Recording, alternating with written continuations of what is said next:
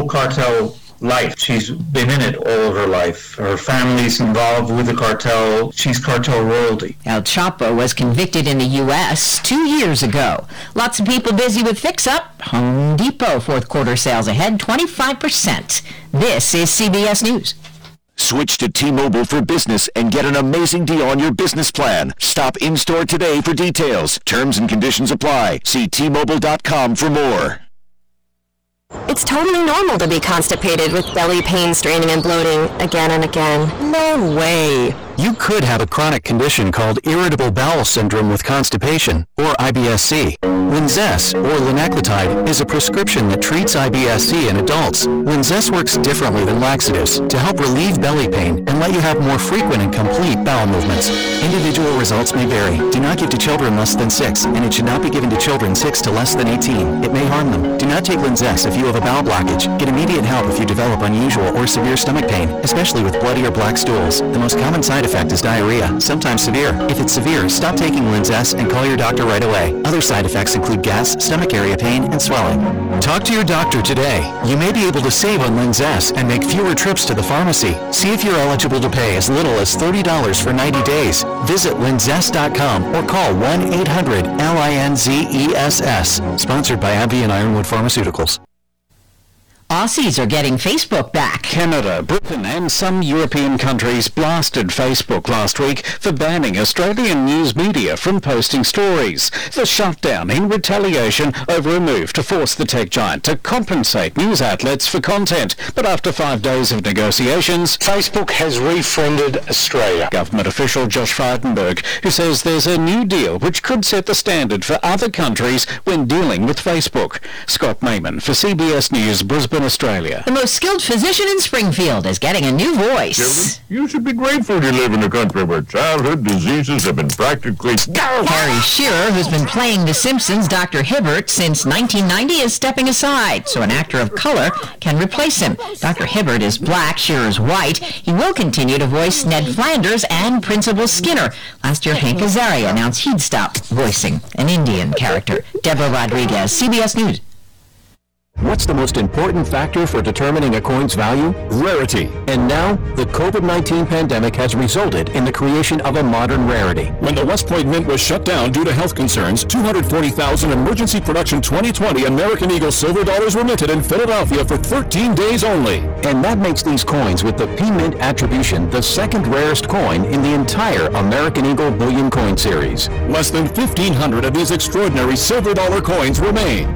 Hurry, call GovMint.com at 1-800-969-0689. To learn more about these emergency production American Eagle silver dollar coins, call 1-800-969-0689. Call now and you'll receive a free American Coin Collector's Bonus Package, a $10 value free with every order. Call 1-800-969-0689 now to secure your Philadelphia Mint American Eagle silver dollar coins before they sell out. That's 1-800-969-0689. These days we're all doing a lot more virtually, which is why at Ohio Health, we've expanded our virtual care options and availability to make it even easier to get safe expert care at home. That includes virtual visits with over a thousand trusted providers in every medical specialty. Learn more about our virtual health options at ohiohealth.com slash virtual health.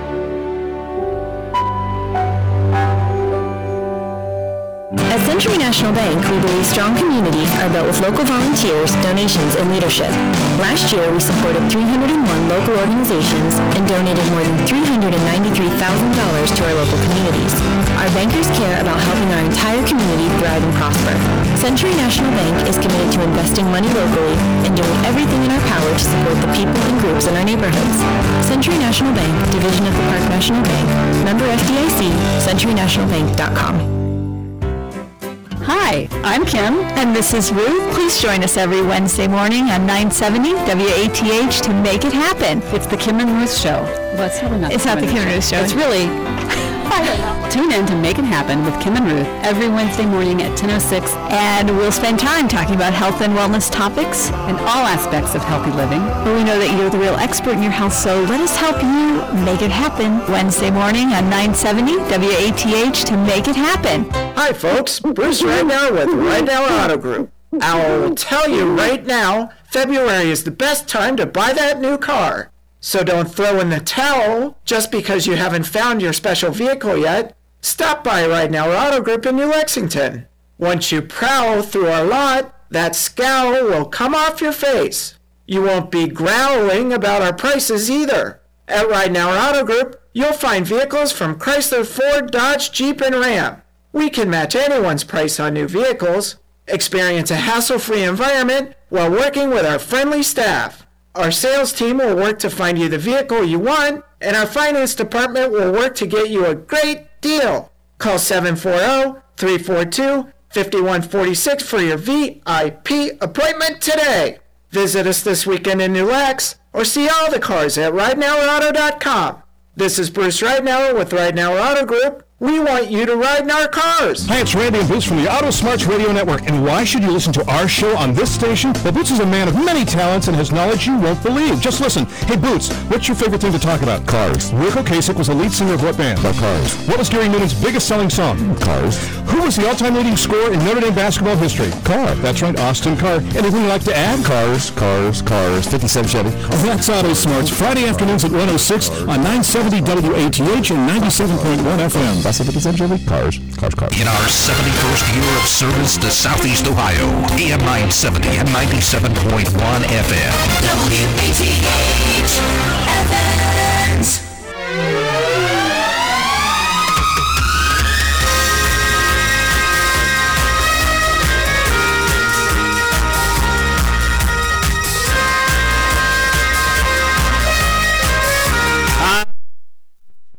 Folks and um, beautiful sunshine this morning popping in and out. And of course the temperature 40 degrees. We're getting a lot of ice melt. I actually had my first fall this morning right outside the station doorway. One elbow's a little bit sore but I promptly got this salt out and fixed that spot so that it doesn't happen to someone else arriving at work this morning.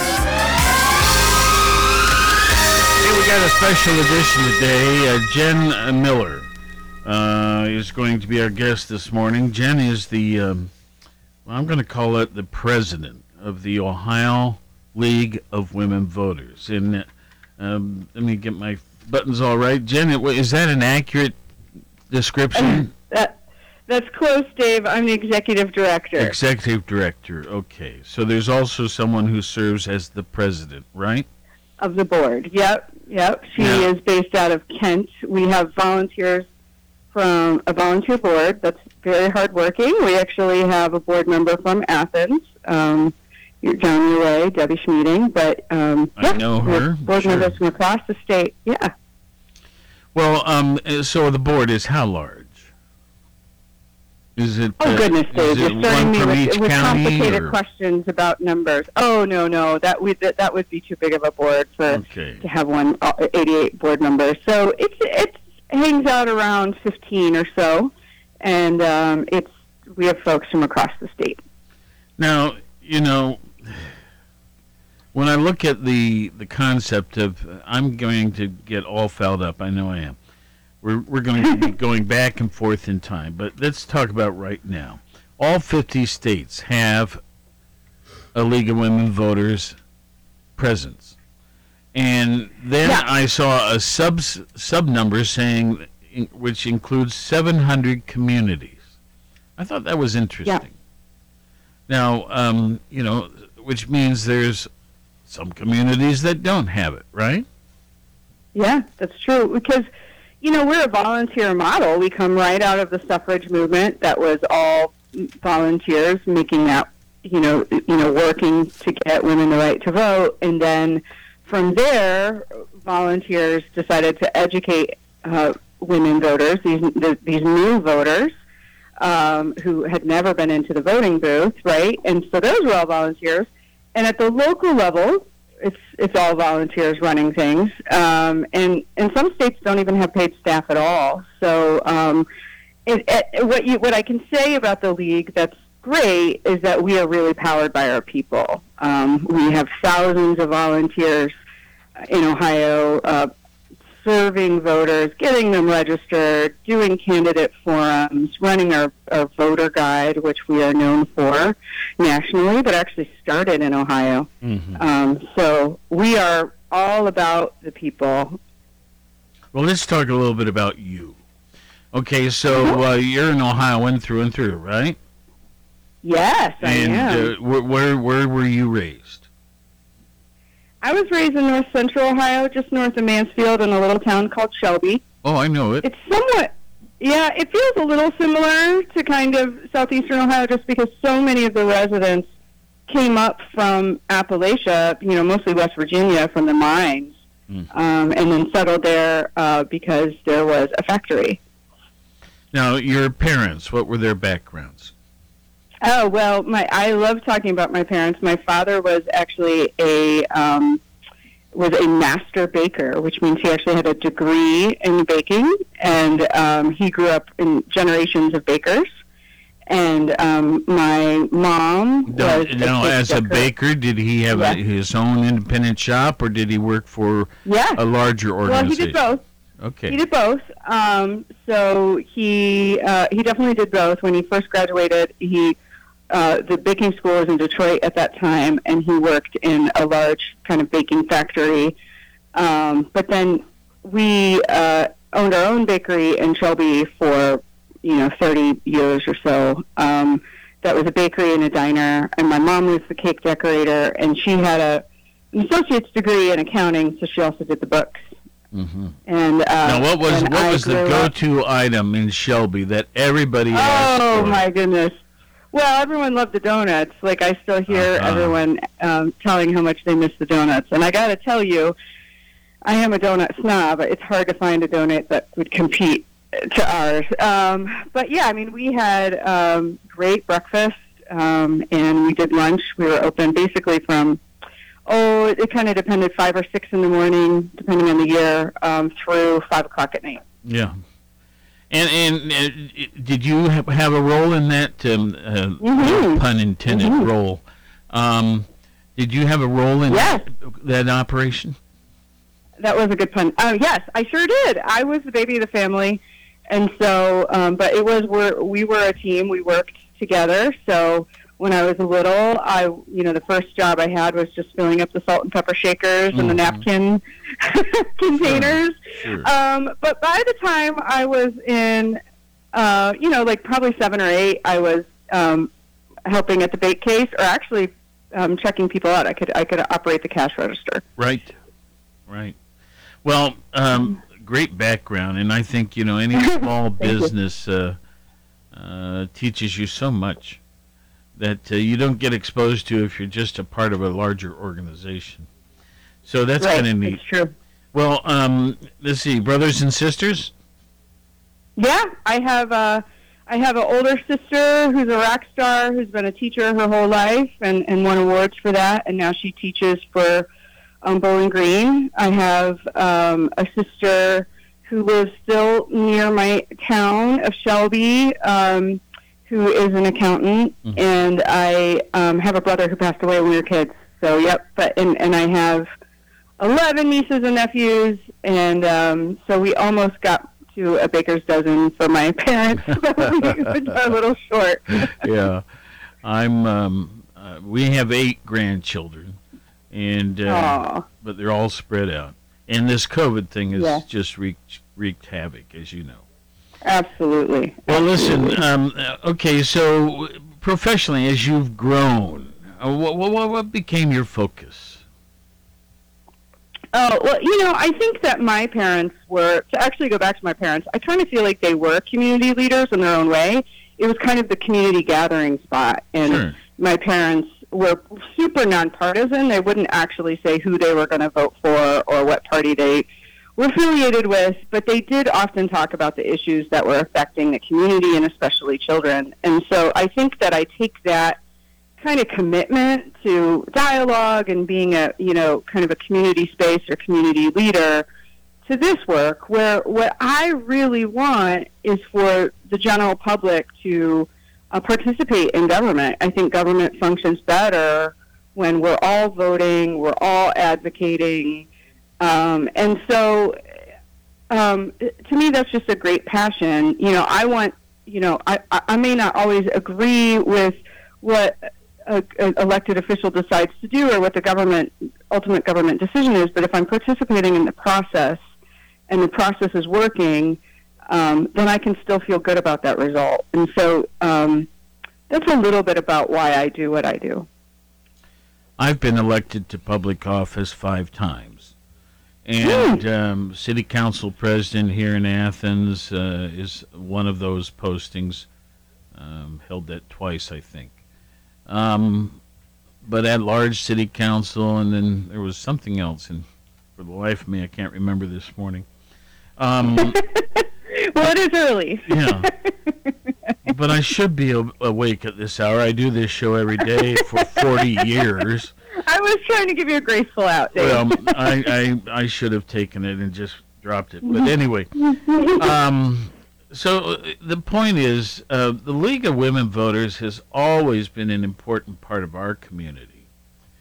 And um, I, I know um, a good friend of mine, Ellsworth Holden, was a member, and um, and I thought, wait a minute, he's a male, and then I came to realize this is years ago, mind you, um, that uh, males could be members too, and in fact, I guess in 1973 that became a possibility.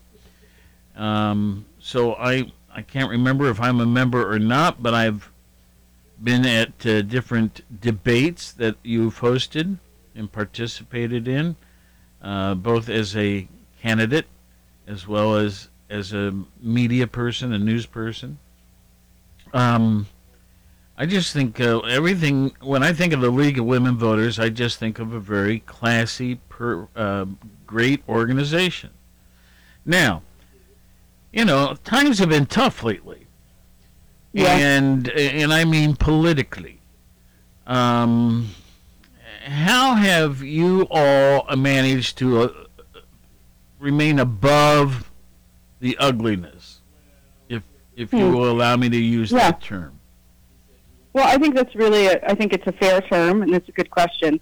Here's the thing: we have one north star. We have one thing that we align around, and that's the voter.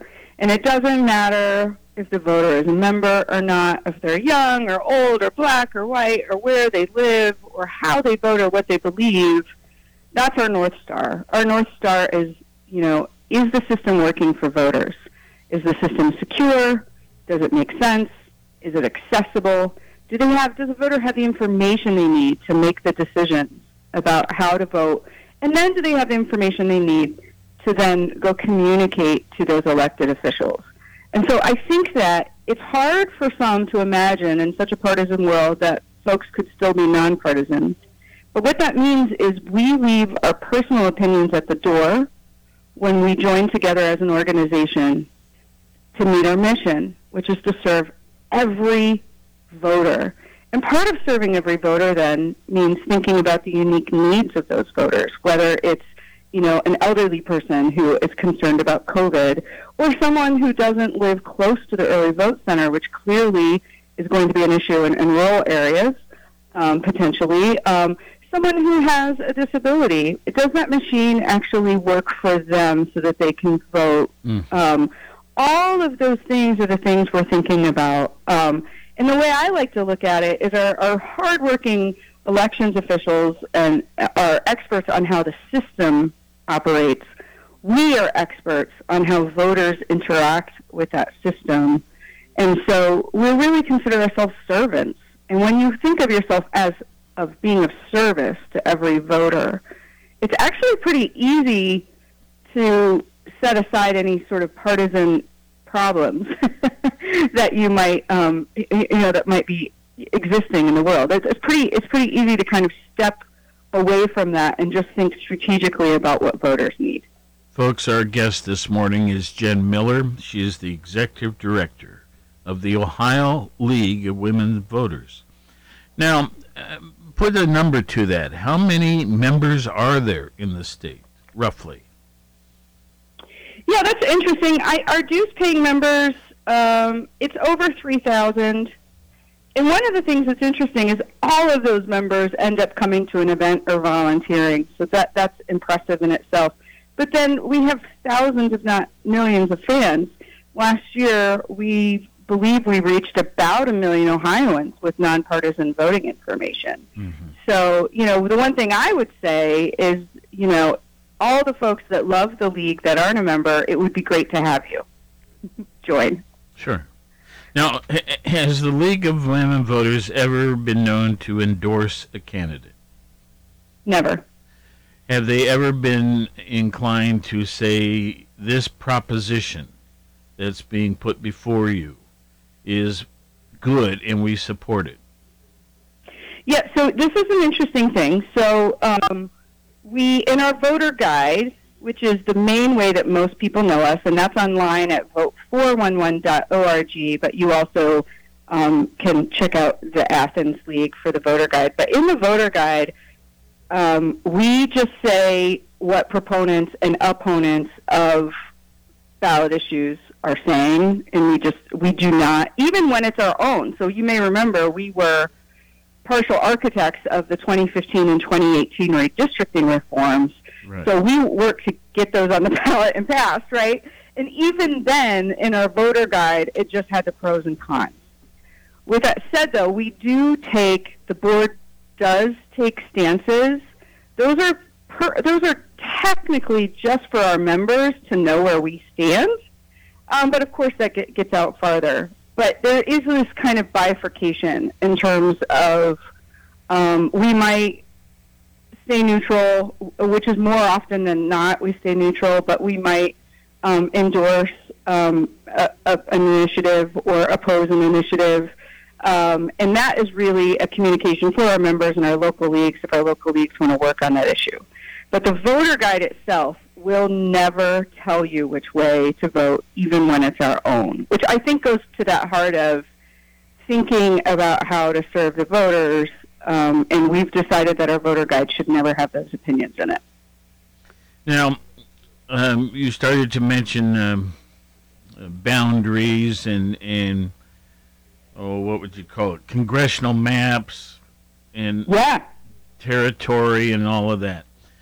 Um, folks, uh, you may not realize that if someone's the congressman from the 15th district or something like that, um, the ba- the boundaries of that district can change, and they change somewhat often. Um, how is that? Explain to our voters. I'm sorry. Extra- explain to our audience um, yeah. how that's done and on what frequency and so on and so forth. Well, I hope all of your audience are voters or future voters. Um, and so, yeah, every 10 years after the census, we re. So the first thing that happens with Congress is a reapportionment. So they look at the total population of the entire United States and then determine how many seats every state will have for Congress. Um, we expect to go from 16 to 15, but we'll know that in April. But then we get that census data and we make new maps because obviously people move, people pass away, there's big economic movements and changes. So right. the idea is that every 10 years we count every person and then we make new maps for both Congress and the Ohio General Assembly. Now there's Um, there's, and four, there's happening now. 465 um, congressmen, right? Sounds right. I'm going to be honest with you. I don't It's okay. I think it is. I sometimes get nervous about numbers don't when worry. they're not in We're- front of me and it's early in the morning. We're only listening. You know, there's only a couple thousand people listening. no Um, pressure. Yeah. So I, I, there's 465 congressional seats.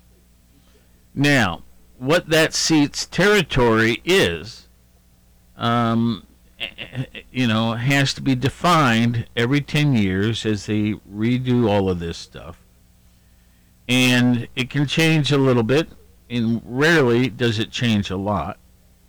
But um, it, it, it is tweaked a little bit. And are you uh, talking about the districts yeah. or the population? well, both. Well, actually, I would say congressional D- district 15 changed a lot from from 10 from the previous decade to the one that we, we are just finishing up. So, um, originally, congressional district 15 from you know the 220, 2000 to 2010 era, um, or 2001 to 2011 era, um, was only three counties. It was actually really Central Ohio focused only, and would swing back and forth between Republican and Democrat. Um, it's now 13 counties, um, a very sprawling, long districts with massive differences in um, the economic drivers of various communities, the educational needs, even things like infrastructure. If you think about counties in, in in in southeast Ohio that don't have maybe transportation or broadband, and then it also includes Franklin County, you know, um, that ha- has is very different. So I would argue that it changes a lot. Um, that's actually why we went to the people and really worked to get reforms in place. Because what I'm talking about, Dave, is, is partisan gerrymandering. It is completely human for if your party is in control, your team is in control of the map to try to um, solidify that control.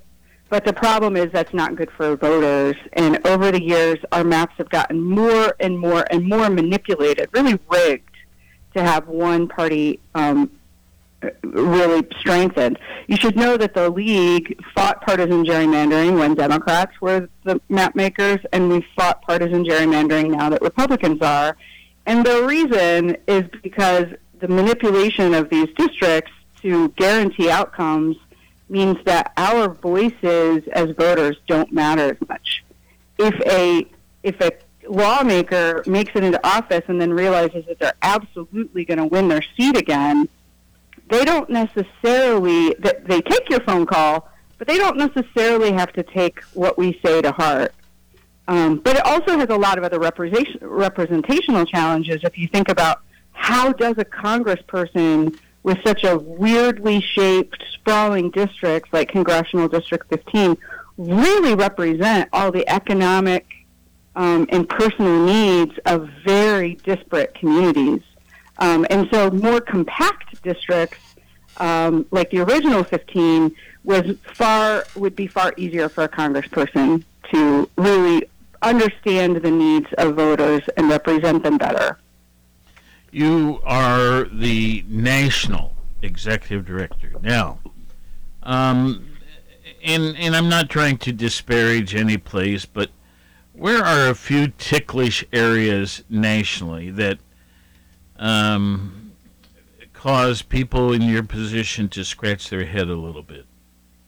Hmm. Well, and so I'm the state director, and what I would say is, well, there's all kinds of things. I mean, first off, I, we I'm want sorry, I, I did Yeah, miss. yeah, I'm- yeah. I overstated Yeah, that's your okay. thing. Okay. That's okay. I mean, we um, well, here's the thing. One of the challenges for us is that, um, and it's a it's a positive, but there are challenges to it in many ways. Is that all 88 boards of elections do things slightly differently.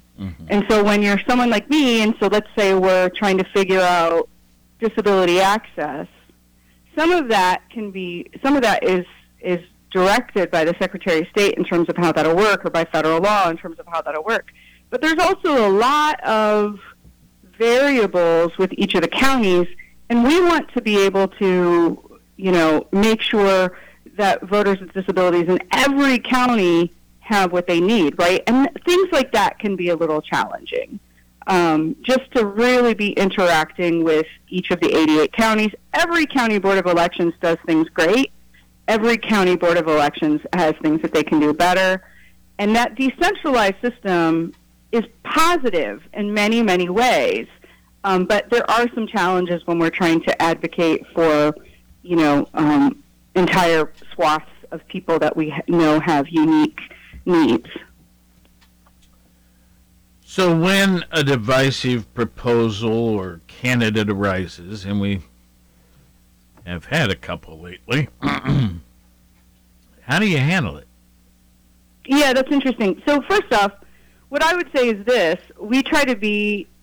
Uh, some of this we stay out of the fray, right? Because we're not going to uh, endorse a candidate.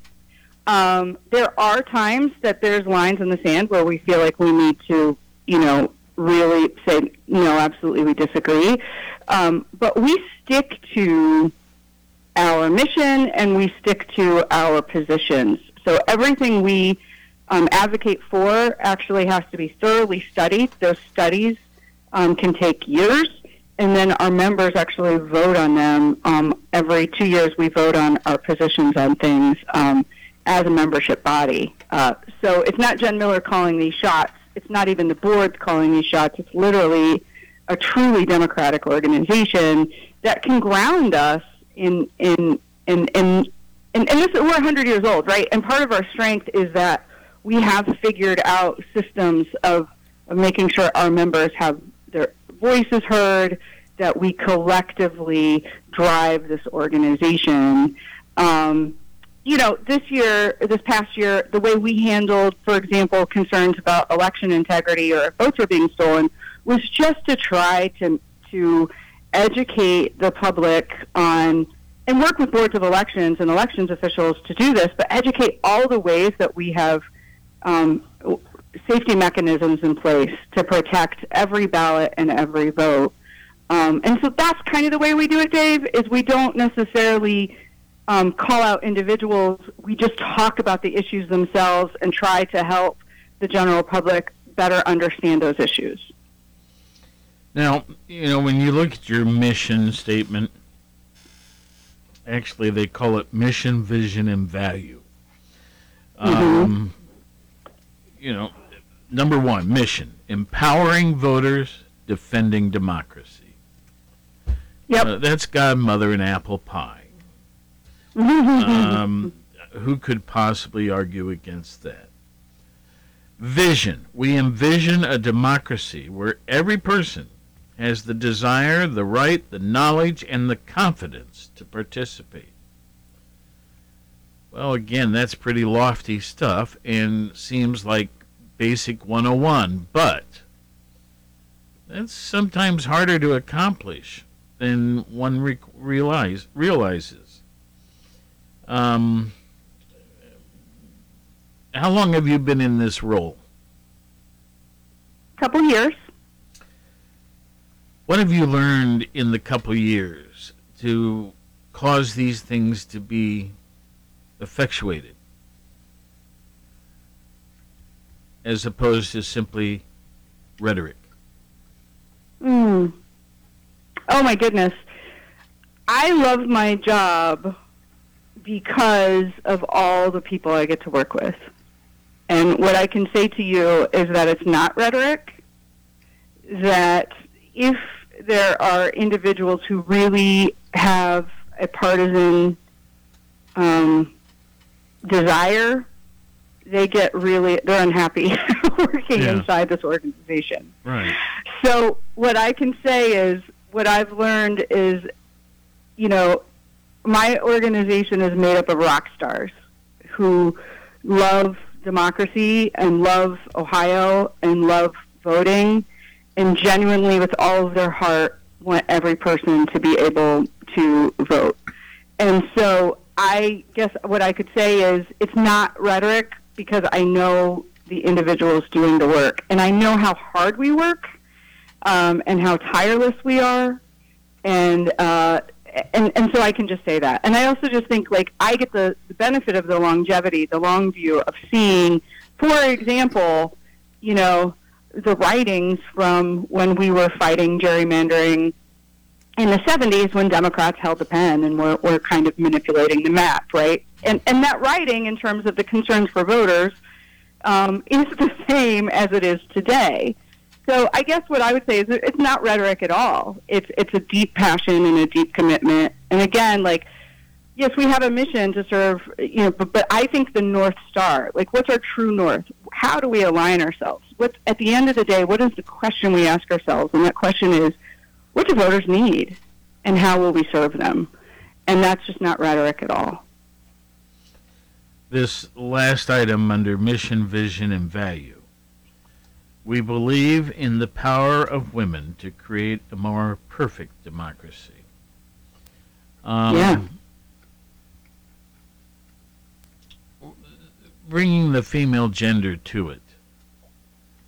Um, Mercy, it's good in marriages, it's good in families, it's good in. I, I, why do you think it didn't exist all along?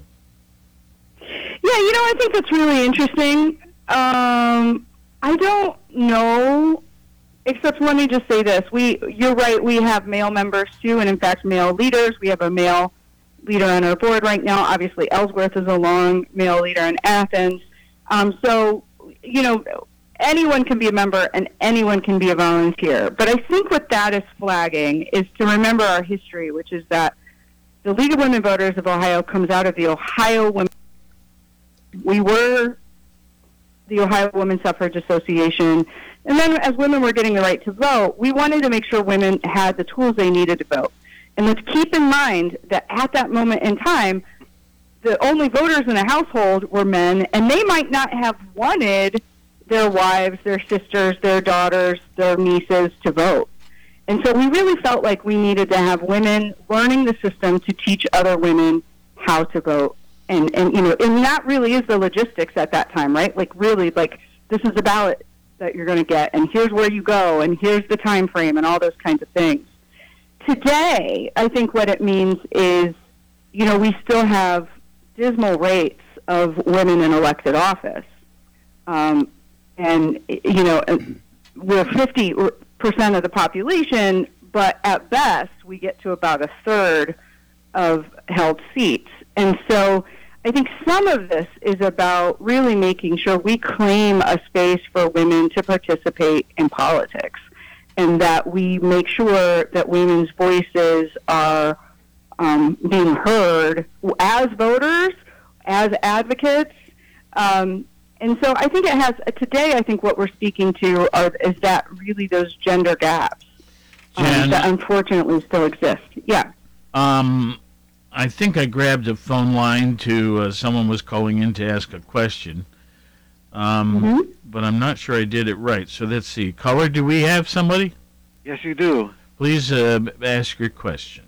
I appreciate today's show, and I wanted to say I appreciate when you guys, when the League of Women Voters, gals, mostly, I guess, uh, but you're Mhm. glad to hear guys can be on it too. Maybe you need to take the word women out of it.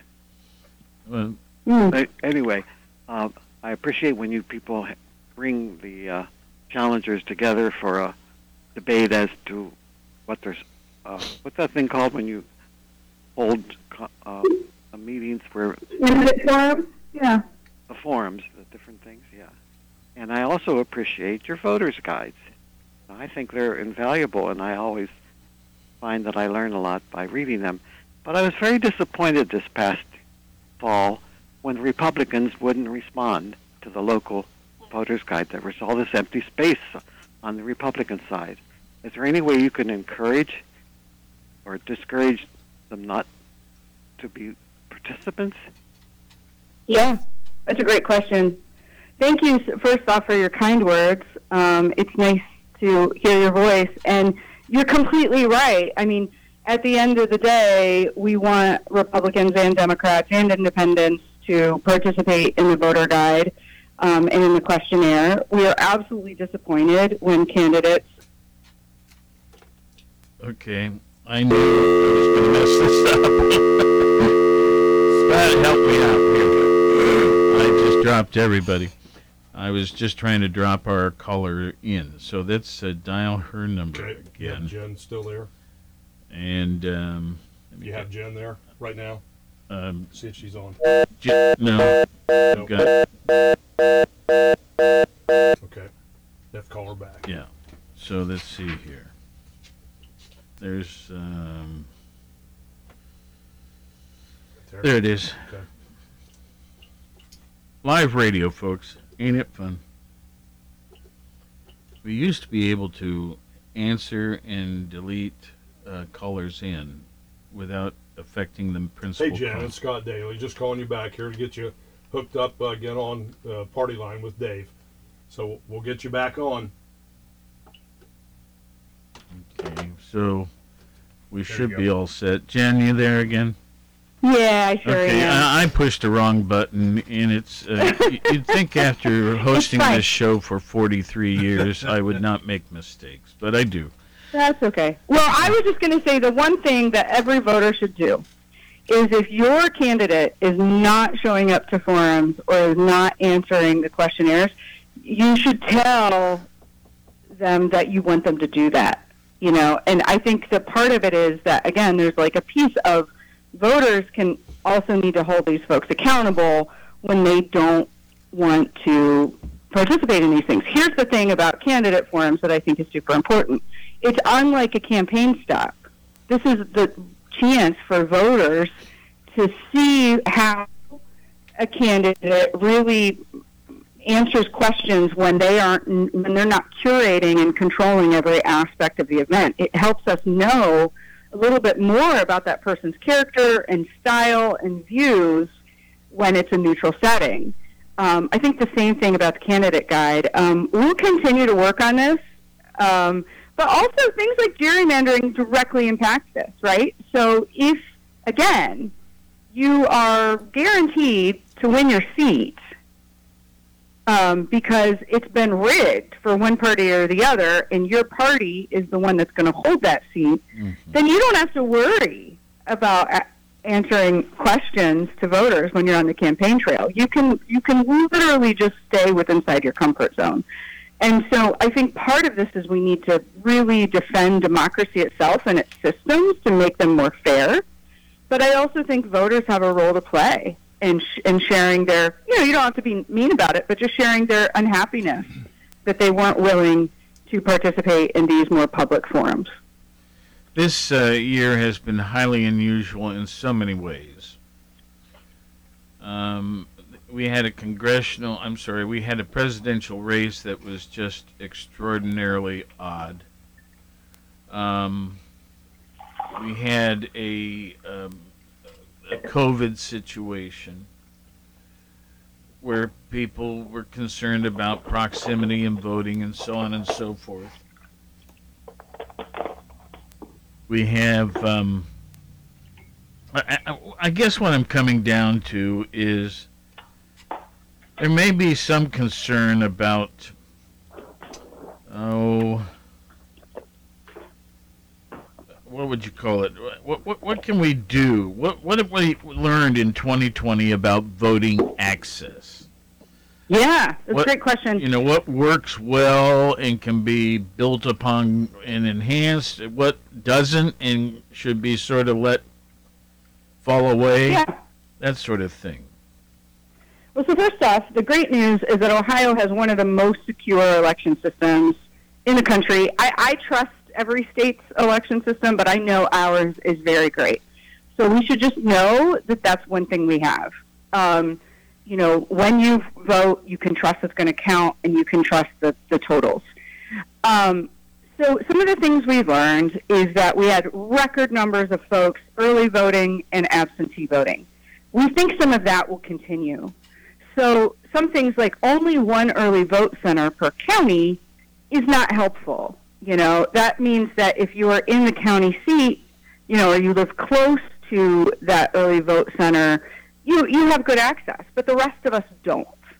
Um, the same with one drop box per county, that again is the county seat. So the farther away you live from the early vote center and drop box, the less likely you are to use those systems. And if you think about a place like Athens County, where you know there's not necessarily transit that's that's super easy from one part of the county to another, um, it can be very arduous. To you know, if you don't drive or you're a senior and, and you're not comfortable driving anymore, or you know those kinds of things. And so that would be one area. You know, another thing about our absentee voting system, which is great, and the league supported it um, when we were um, getting that adopted here in Ohio.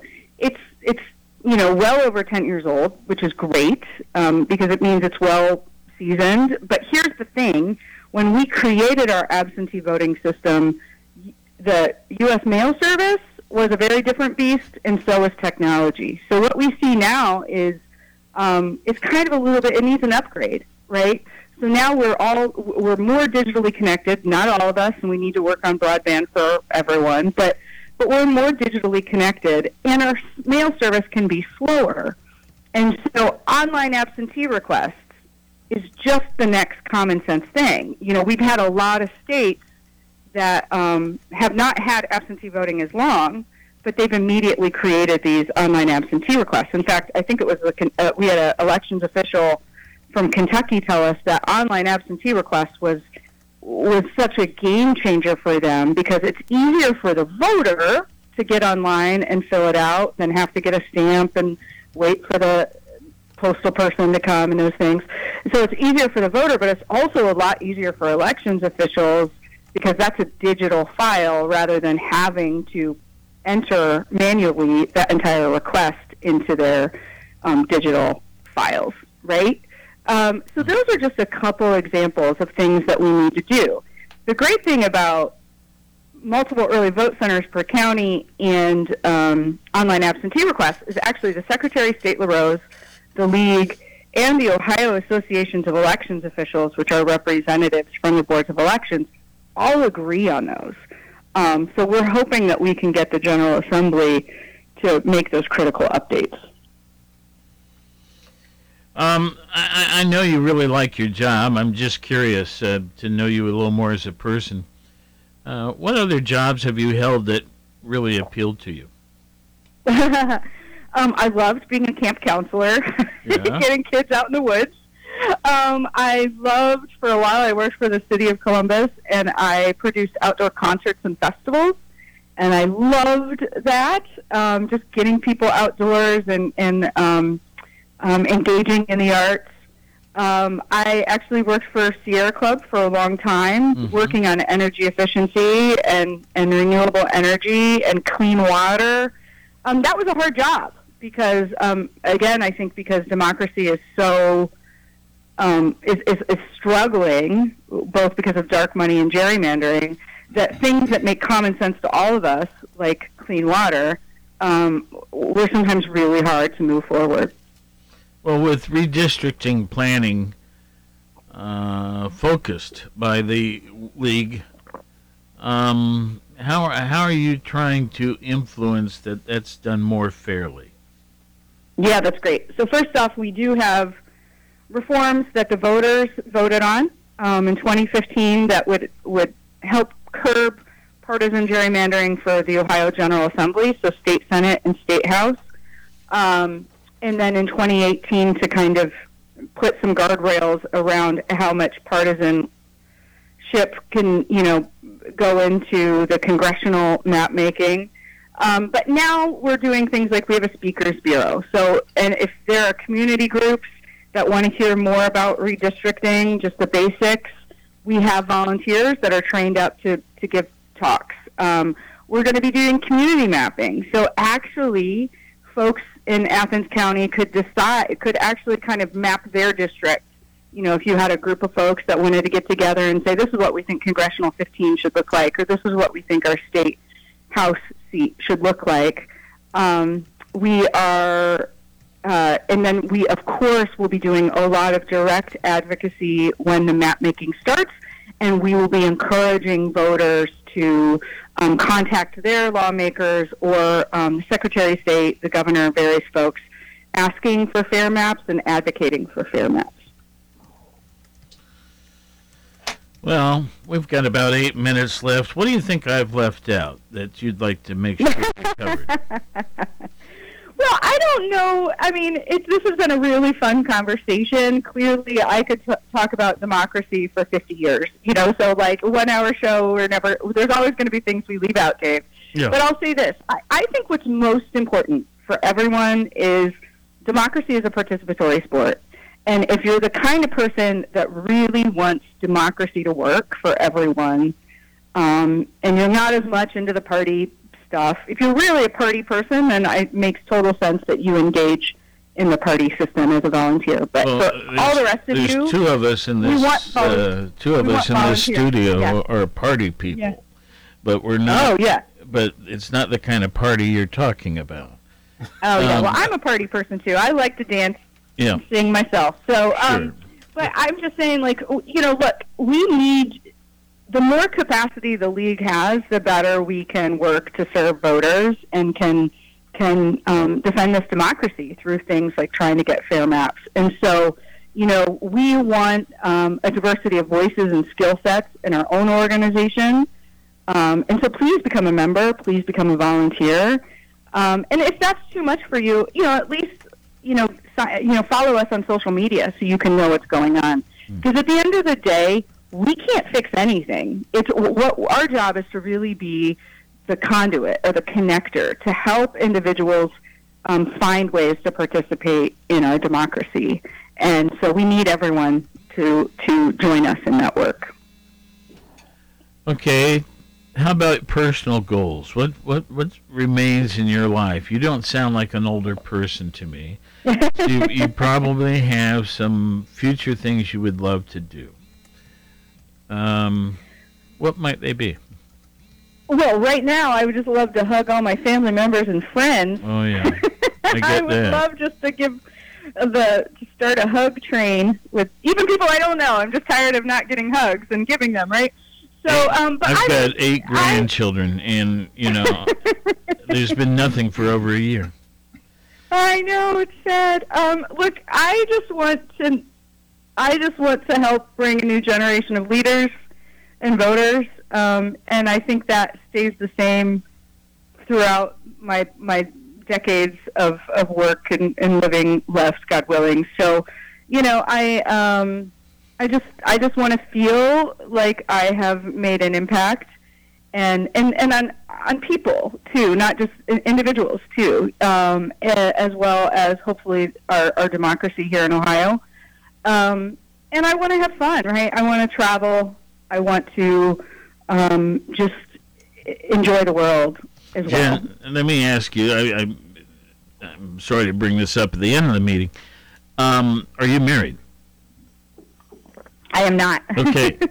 um, I was just curious what uh, profession your husband might be in, but that's that's a moot question then. Um, well, I mean, uh, so I just I I do have an ex-husband who is still a very very very dear friend of mine, and he was a state house reporter for a long time, uh-huh. and so um, he does he definitely taught me a lot, and there are times I still pick his brain. So, um, but I have a I have a community of friends and family who are all rock stars, and and so I'm I'm, I'm quite blessed in having many people help me in this work. and today you live in what community? I live in Columbus. Okay, So- what part? I'm from Worthington. Oh yeah. So I live kind of on the north side. Um, I live right on a park called Audubon Park um, Oh, yeah. on the north side Yep. in the Linden area. Yep. Okay. Well, it just helps me uh, stereotype a little bit. okay. Well, listen, it's been a pleasure having you on the air. Please feel free to re- reach out to us if there's certain concerns that you'd like to express again. Uh, we've been doing this show for almost 50 years. Uh, I've been involved with it 43, I think. Um, and uh, you know, we we we do it every Monday through Friday. Sometimes it's open topics. Sometimes it's um, a guest. In fact, let's see. Who do we have tomorrow? We've got uh, um, the Southeast Ohio Vice President of Ohio Jobs. Oh, good. And um, well, look, it's been really fun, Dave. Uh, you know, I'm always open to these conversations, and I love it when folks call in, especially with their voter que- their voting questions. Yeah. And so let's absolutely do this again. Well, we'll figure out what we did wrong today, and then that'll be better the next time. Because we did try to take a caller, it just got fouled up. I think it was me, but we'll figure it out. All right, Jen Miller, thank you for joining us this morning. She is the director of the Ohio League of Women Voters. And uh, how many members? Over 3,000, but we need more. Yeah. if you're not a member, join today. And once again, we would add that uh, since 1973, uh, men uh, may be members as well. And there's so many good um, debates and, and um, forums, candidate forums, and things like that that they do. Um, it's another great way of being well informed. All right, Jen, thank you. You take care. Okay, bye bye. 970 WATH party line on, uh, let's see, what's today? Tuesday, right? Tuesday. Tuesday edition. Scott's here too. Yep, Bobcat basketball this afternoon on Power 105, the flagship station. Who are we playing? Playing in the Convocations Center. Not, not where, who? Oh, we're playing the Akron Zips, coached Okay. by former Ohio coach John Groce. Right. They are having a terrific year this year. Pre-game at 1.30. John Groce is a quality guy. Yes, he is. I enjoyed working with John. And, uh, Mercy, I'm having a, a, a brain something or other here. Our coach today is Jeff Boals. Oh, yes. Oh, yes. Another quality guy. Yeah. Then uh, Bobcat basketball again Thursday. These are two makeup games this week, today and Thursday. Uh, tip uh, tip off at two o'clock both days. Pregame at 1.30 both days, and same thing for uh, Saturday as a regularly scheduled game. So three good games coming up this week, all home games in the Convocation Center that we will not be at, but Power 105 will be. Well, that that the public isn't able to attend yet. Correct. Is what you're trying to say. But our stations will be, and we'll be bringing you the play-by-play. Correct. Okay, and the same is true for Buckeyes and Blue Jackets, and the list goes on and on. We're very proud to have these affiliations with so many important regional sporting organizations. Yeah, the Blue Jays have announced they're going to start letting a few fans in uh, beginning, uh, I think, March. So, certain percentage of the capacity. So, slowly edging back in, inching back in. Jim Kurtz is going to start appearing a little more often on uh, our airwaves. You may recall that he is a an usher at Nationwide Arena, who I met by accident Oh, some yeah. years ago. Yep, I remember. And uh, he's um, a frequent writer of opinion, uh, sports opinions at the uh, with the Columbus Dispatch. Okay, we're out.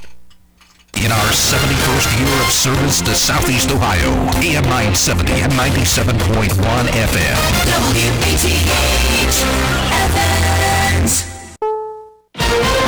This is CBS News on the Hour, presented by Indeed.com. I as more than a month has gone by. This morning, two Senate committees are kicking off the first hearing into police response to the deadly riots that rocked the U.S. Capitol. Correspondent Cami McCormick. Three of those scheduled to testify resigned under pressure after the attack, including the former head of the Capitol Police. For some, it will be the first time they've spoken publicly about it. Lawmakers will want to know how much information they had on the possibility of violence and why the Capitol Police were so ill-prepared. The rioters easily smashed through security barriers. More than 200 have been arrested. Two days of contentious Senate hearings are beginning for President Biden's pick for health secretary. The Senate defended California's disastrous lockdown. A conservative think tank has been running ads accusing California Attorney General Xavier Becerra of playing pandemic politics. And he's not the only nominee facing opposition. CBS's Nicole Killion. Neera Tandon's nomination could be in serious jeopardy for White House budget director after Democrat Joe Manchin and a handful of moderate Republicans came out against her. Day two of confirmation hearings for Attorney General nominee Merrick Garland. Today's word from Dr. Anthony Fauci could provide hope for people sick of being stuck at home and socially distanced. He tells CNN. You're going to be hearing more of the recommendations of how you can relax the stringency of some of the things, particularly when you're dealing with something like your